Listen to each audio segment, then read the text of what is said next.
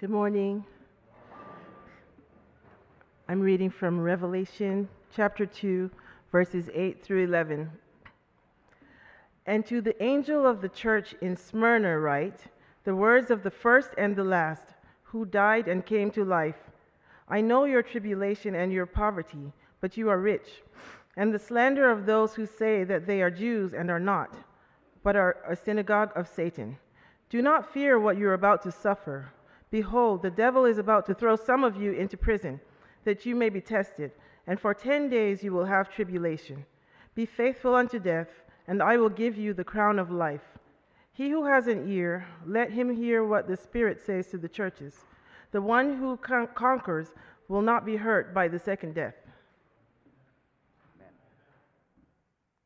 So, Revelation chapter 2, verses 8 through 11. Have you ever wondered what Jesus is saying to you about your walk with Him? You ever wonder how to assess whether or not you are tracking in life of the way the Lord wants you to?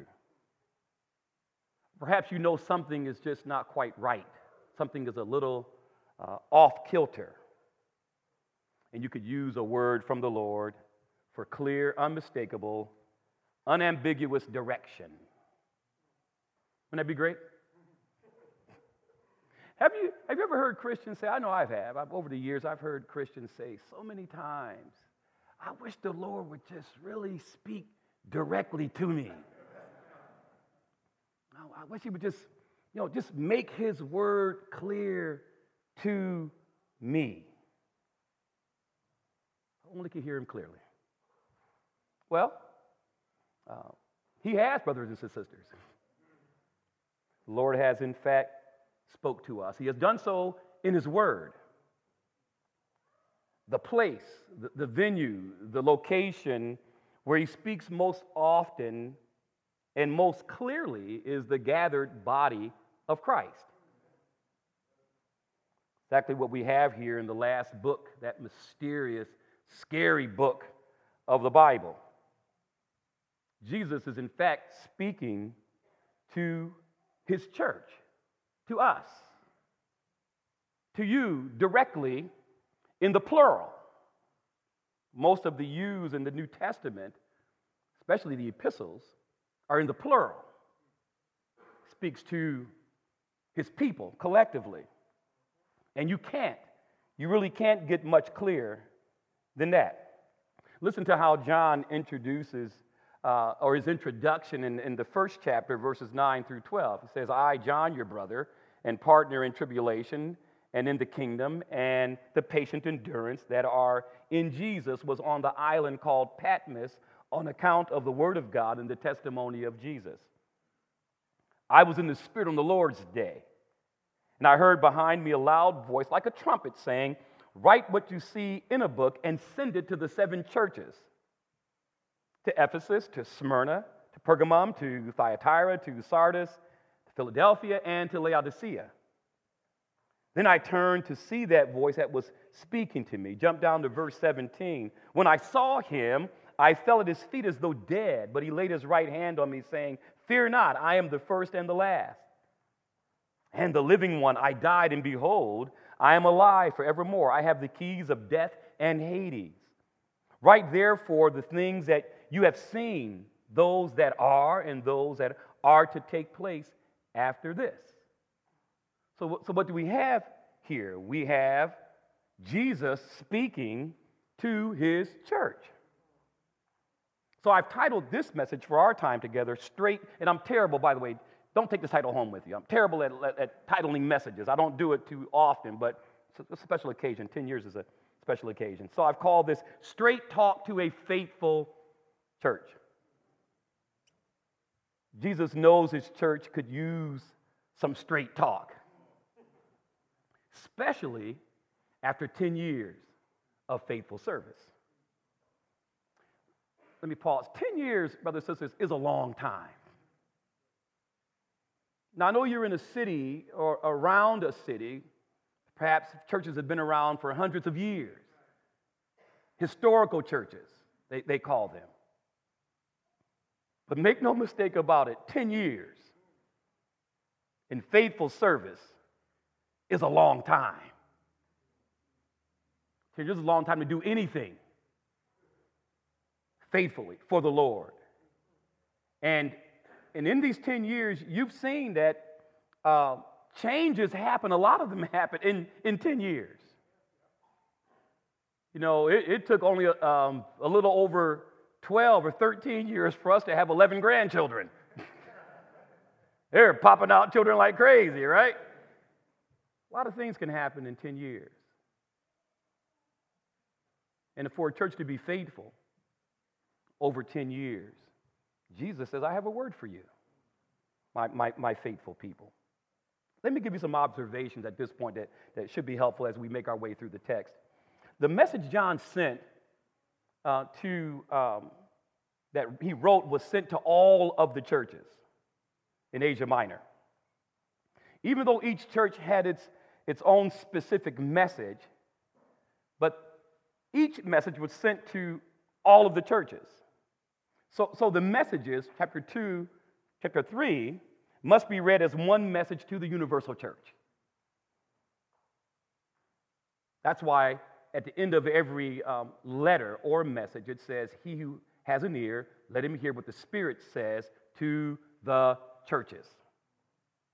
Now, what does this mean? This means that the, the circumstances surrounding the church at large and, and individual local congregations are, are varied and complex.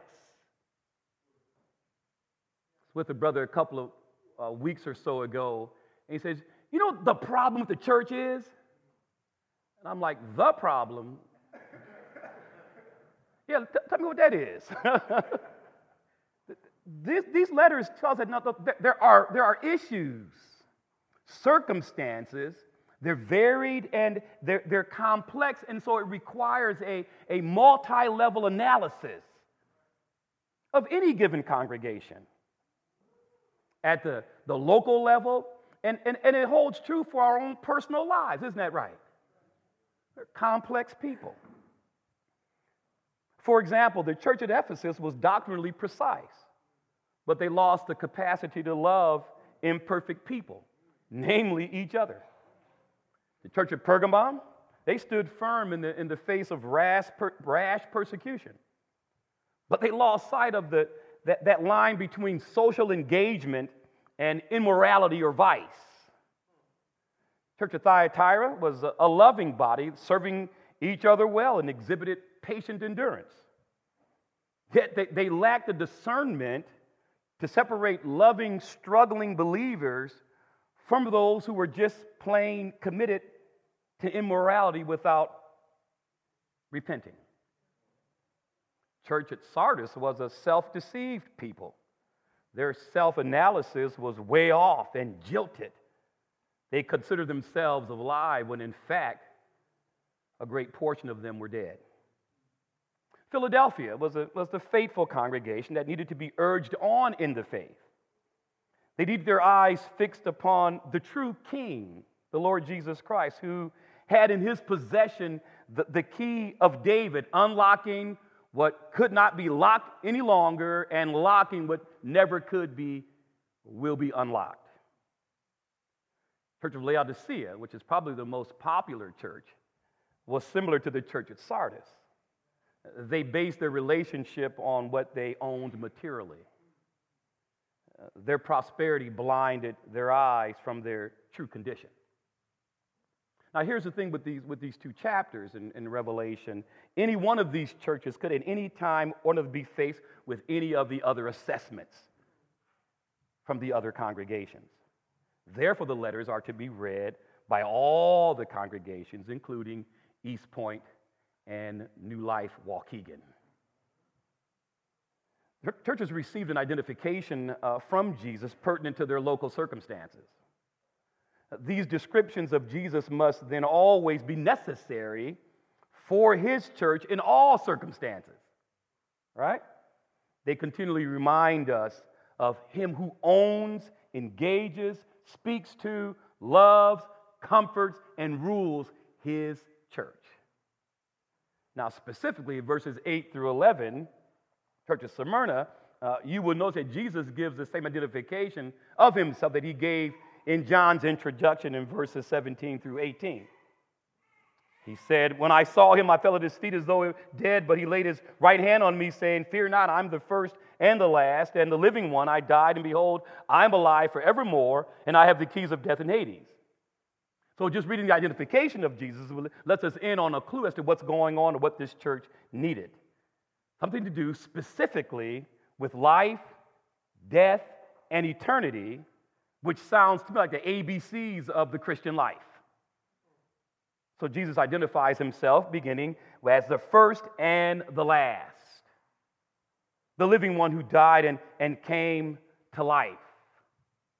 Now, typically, when we read our Bibles, we read just we read quickly sometimes. Sometimes we read slow, but in this case, we cannot overlook this little introduction of Jesus or his identification of Jesus. A lot to take in, much more than what we can examine this morning. Nonetheless, we can't, we can't gloss over Jesus' identification of himself since it's his church and he's speaking to his church and he thinks it's necessary for a church to know who he is or who it is that's speaking to them and certain characteristics about him. So he says to them, You know, I, am the living one, and I died and I, I came to life. I'm the first and the last. So, what is Jesus saying to the church? What do they need to hear from him? They need to know that Jesus transcends what we know as time. He's before everything, He's after everything. And this has implications. Mainly, He is bigger and greater than anything in time. Now, that might sound simplistic, brothers and sisters, but we're creatures of time have to sit and we have to think this thing through with Jesus as he says, listen, whatever happens in time, which is where you dwell, I'm bigger than that, I'm greater than that. So, whatever circumstances you have in your life, he's bigger than all of them. What's really big in your life right now? What's that huge thing? What's the central major priority for you right now? what's, what's the main dilemma? Marriage? Children? Job? Finances? Health? What is it? Just name it. Claim it.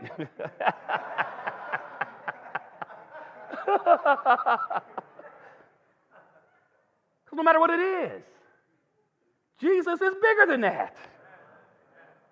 Man.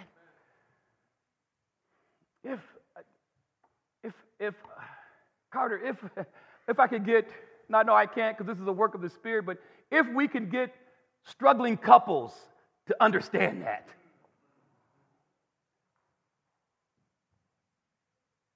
I, I love my spouse.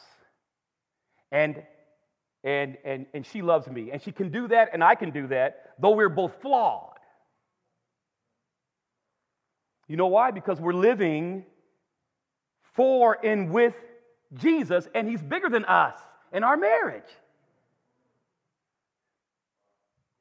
He must be more to us than our marriage.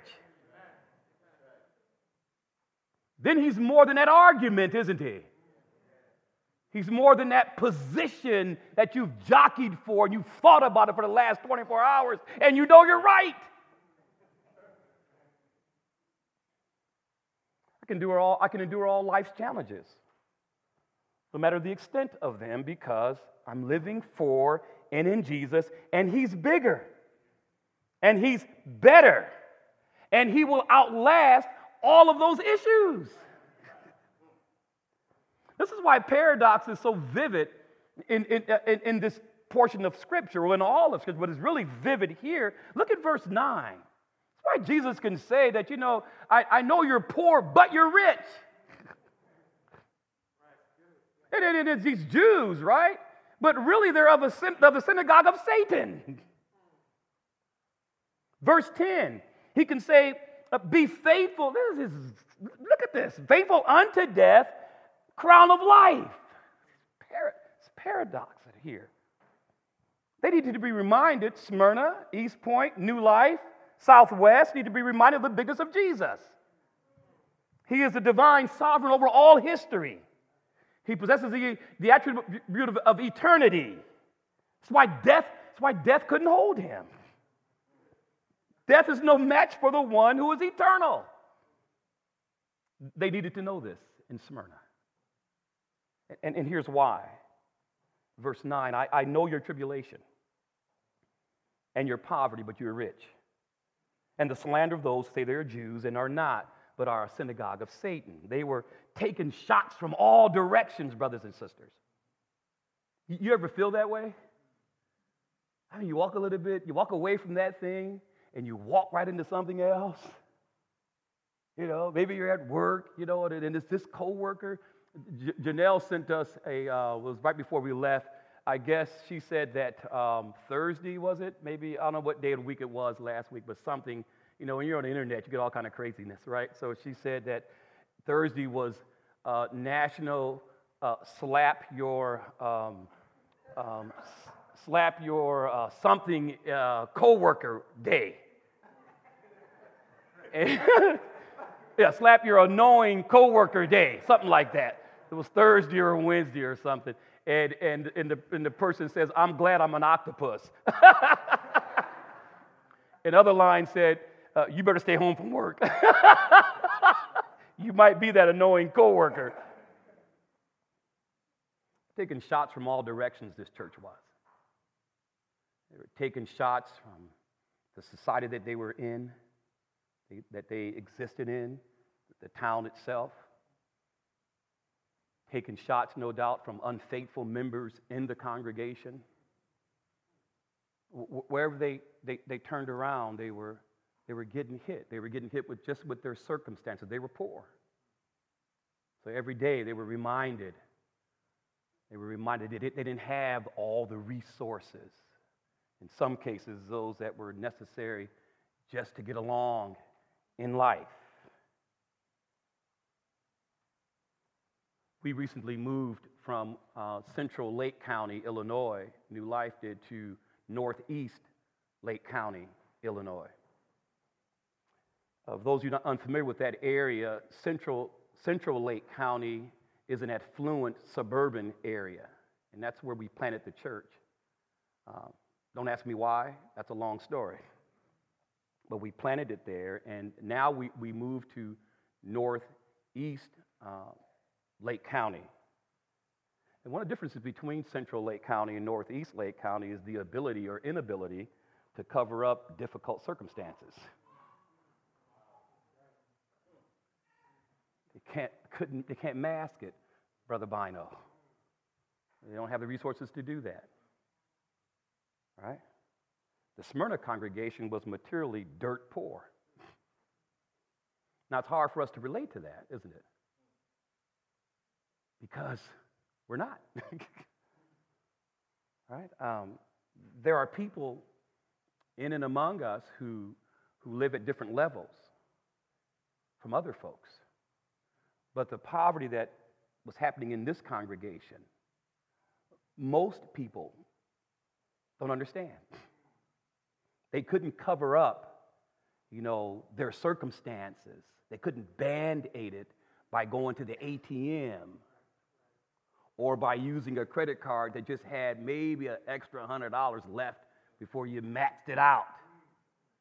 They couldn't run to mom and dad who had resources.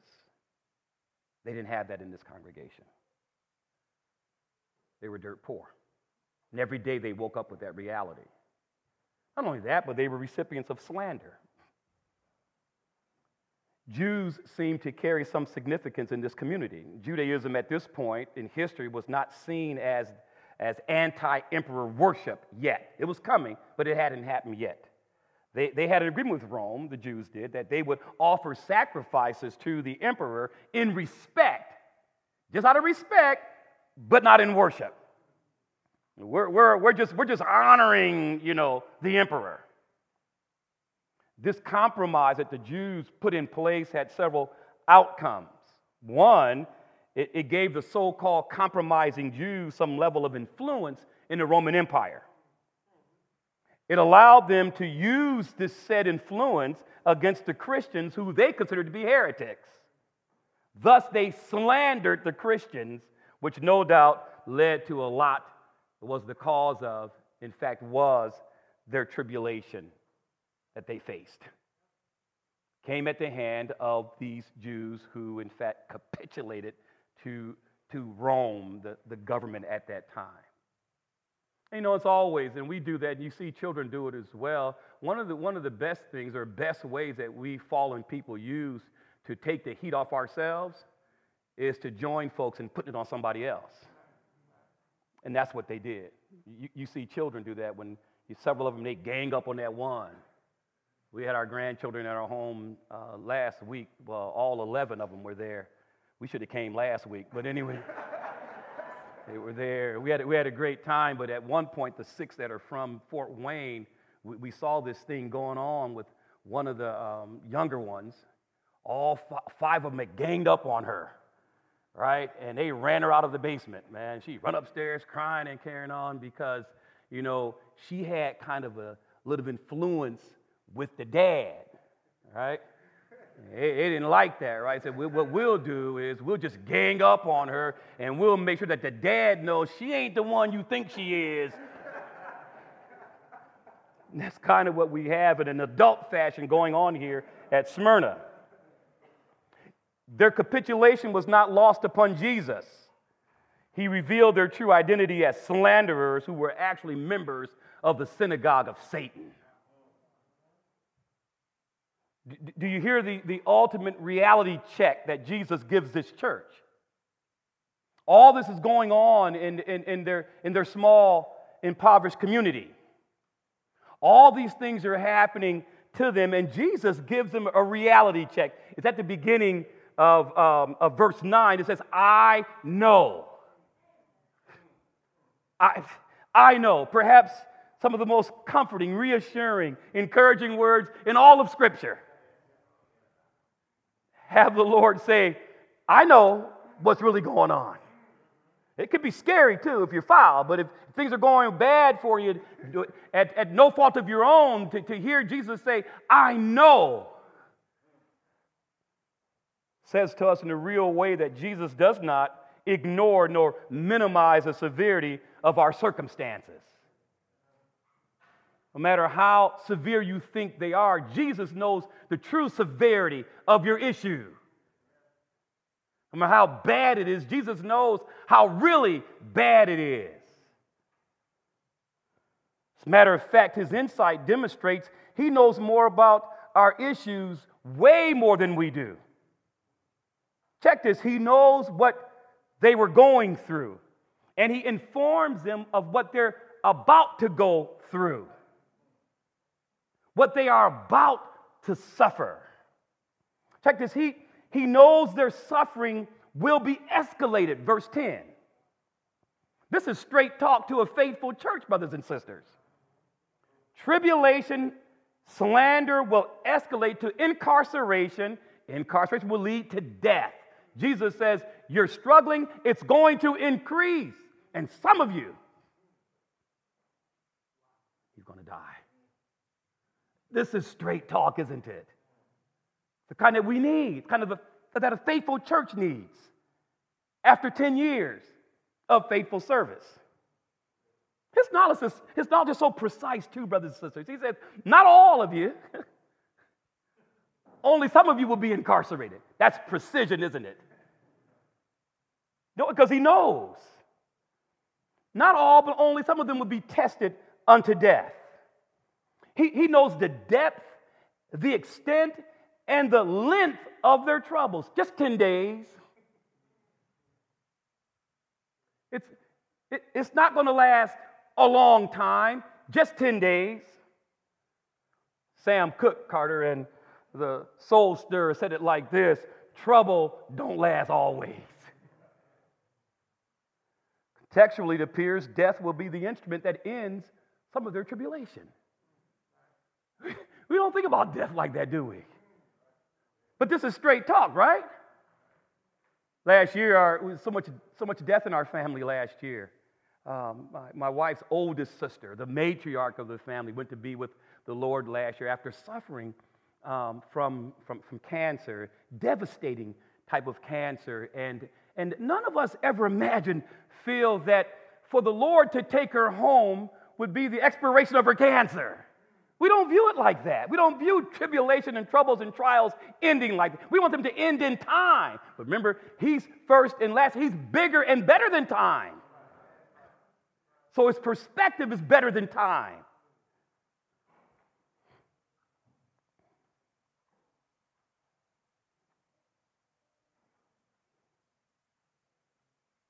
Some of them will be put to the ultimate test. And some of you will be too.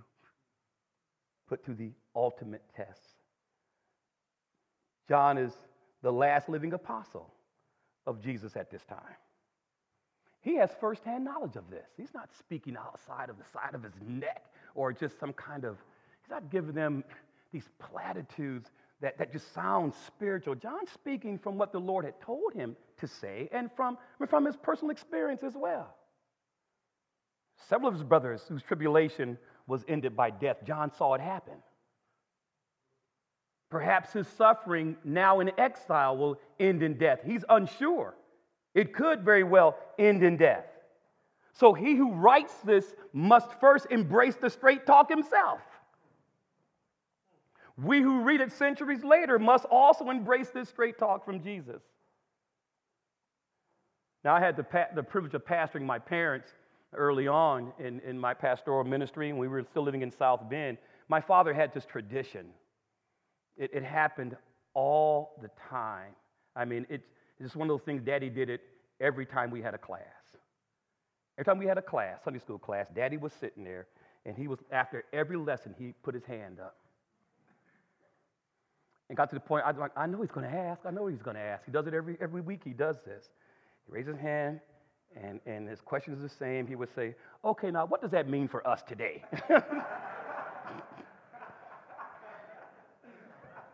now, I, you know, I don't know if Daddy wanted clarity, if we were saying I wasn't really being too clear when I was teaching the lesson. Uh, you know, and after a while, I, I gathered Daddy just wanted real practical lessons for everything that I taught. Bring it, bring it home. So let me give you a few, and I'm going to be done with this text. Do not fear what you, plural, are about to suffer. The message was to the entire church, but only some of them will actually suffer. Let me, let me, re, let me reword that. Some of them, only some of them will actually suffer, but it will affect the entire church. Some of you, but the whole church is going to feel it. Right? They were in this thing together. That's what I read in Eternal Life Together, Brother Phil, and those of you who contributed to that. That's what I heard last night. We're, we're in this together. One suffered, they all suffered. One experienced extreme tribulation, they all did. They all feel the pain by the incarceration of some. The, the death of faithful saints brought grief and joy upon the entire congregation. Paul covered this in his letter to the Corinthians, right? 1 Corinthians 12 20 he says, If one member suffers, all suffer together. If one member is honored, all rejoice together. Now, this is one of those times, brothers and sisters, that you bring some deduction to the, to the text. You, you read it, you say, okay, now, if that means this, then this must mean this. Let, let me show you what, what, what, what I mean. If, if in some way all of the church felt, experienced by the faithfulness of some in the church, if, if all of them felt the outcome of that faithfulness, i.e., tribulation, slander, and death, if all of them felt the experiences of faithfulness, does that then mean that all of them would feel the experiences of unfaithfulness? Doesn't it mean that? If they are involved in, in, in, in, in, in going through what faithful folk go through as a congregation, and as a congregation, they were feeling the lack of faithfulness. That's what the little word, little plural word you means. You know, you know, the plural word you means it's not only about you, it's about you, all of you. Little you holds us all together. That's why any church could be in, in, in, in, verse 8 as he began, and to the angel of the church at East Point, Georgia, to the angel church of New Life, Waukegan, any church. The you is for faithful experiences, and the you also, brothers and sisters, is for unfaithful experiences. Right? So you think you don't show up, it affects nobody. Well, you know, I just didn't feel like it. I, I was tired. I, I, you know, from last night, I, I would venture to say there's, there's very few people here that are not tired this morning. As a little boy, so I know I'm is. right? I said, well, yeah, I got something else I, got, I, I have to do with what, with what I committed to giving to the church. The whole church is affected by that. Huh? You don't give, you think this is only your budget, it's only your income. Well, no, actually, it's, it's the budget income of everybody here. Right? Next, I would say to dad, Jesus makes sure they we know the source of suffering. Satan is behind the slander from the so-called Jews. This is, this is a, theirs is a synagogue of Satan. The imprisonment might have been at the hands of local authorities, but the force behind it was the devil. Such is the case with all spiritual warfare. Something the church is always engaged in. The, the stakes are always high, bets are always off. We might be, but our adversary, the devil, is never playing games. So we're called to put on the whole armor of, of God. We're not to wage war according to the flesh, using fleshly weapons. And we have divine power, destroying arguments and lofty opinions, bring every thought captive to obey Christ. We're fighting against a real enemy with real intentions on doing everything possible to upend our faith, to derail our perseverance, stop everything that Christ is doing in our life. But it won't happen. It won't happen. It will not happen. Which brings us to our next practical application. Because dad would say, How do you know that? How do I know that Satan won't be successful in his attempts to sideline us? It's a good question. I'm glad you asked. Look at the middle of verse 10. That you may be tested. That's amazing, amazing words. They get at the real purpose of, of what's really happening in this congregation at Smyrna, East Point, Waukegan, and all over the globe. Satan, as we've discovered, he has intentions, but the Lord has purpose and his purposes will never fail. Now, let me explain that. Everything Satan throws at believers are tests. While Satan intends to tempt us to failure, the Lord is testing us unto faithfulness.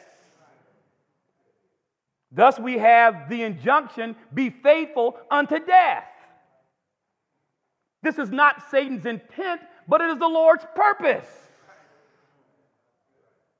That's why he knows. He, he knows the tribulation, he knows the suffering and, and death because he is the one ordering the test.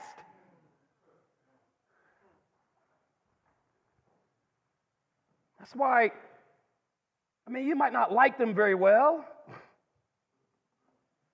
right? You've had them, those tests, right? And the teacher, he or she, they administer this test and they put it out, and it's one of those, I can't stand those time tests, man. I, pencils down and all of those kind of stuff like that, man. I'm like, man, I'm, it's a test. Give me some time with this rascal, right? And, they, and, and, and, and, and they're standing there. And, and in most cases, when you're, when you're younger, you know, you're a kid, you think, oh, there's some of this glum look of satisfaction on their faces, you know, like, you know, and, and, and you know why? You, you, you know why the, the, the teacher, the instructor stands there with such confidence and all kinds. You know why? Because he or she knows what's on the test. They made the test up. They made it up. Like, like, like the test that, that, that, that Wama gave last night about what messages were being preached around here. He had the answers in his hand.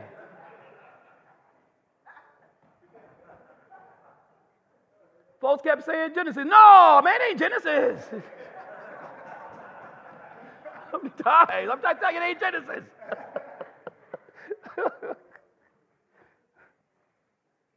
His purpose is not for us to be disillusioned by current tribulations, defeated by inevitable suffering, or derailed at the prospect of death.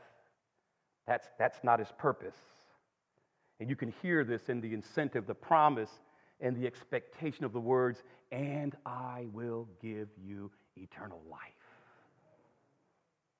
I will give you the crown of life. Now, Some people take that text and they, and, and they, and they make it um, circumstantial. No, there's, there's no, be faithful unto death, and I will give you. I hear the and I will give you the loudest in that passage. That's his purpose. And his purposes will never fail. He is the first and the last. Right back to the very beginning of this, right? The first and the last who died and came to life. So then he's bigger than it all. None of life's trials will prohibit him from giving us the crown of life. This is what he intends to do. This is his purpose, and he, he will do it.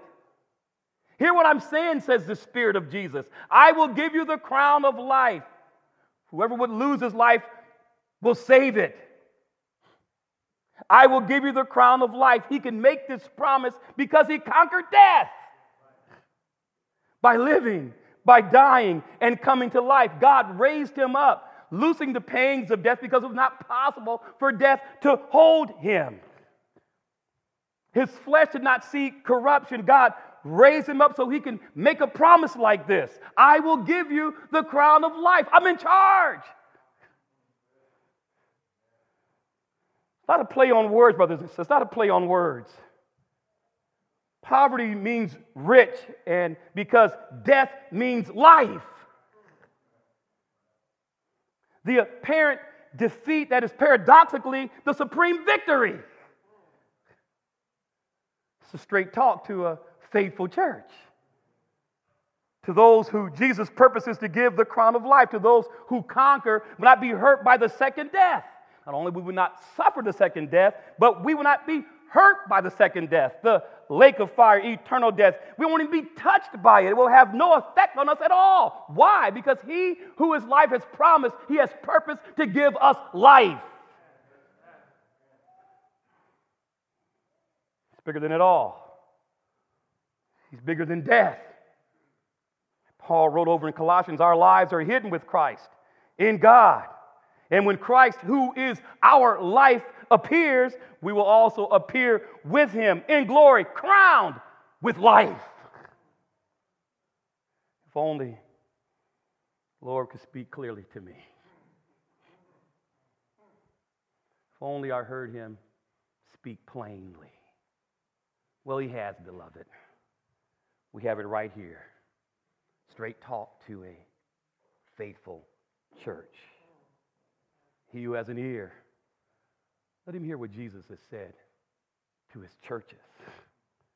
May the Lord be pleased to continue to make himself known to and through East Point Church, not just for the additional 10 years, but until eternity rings in and we're given the crown of life. Let's pray together.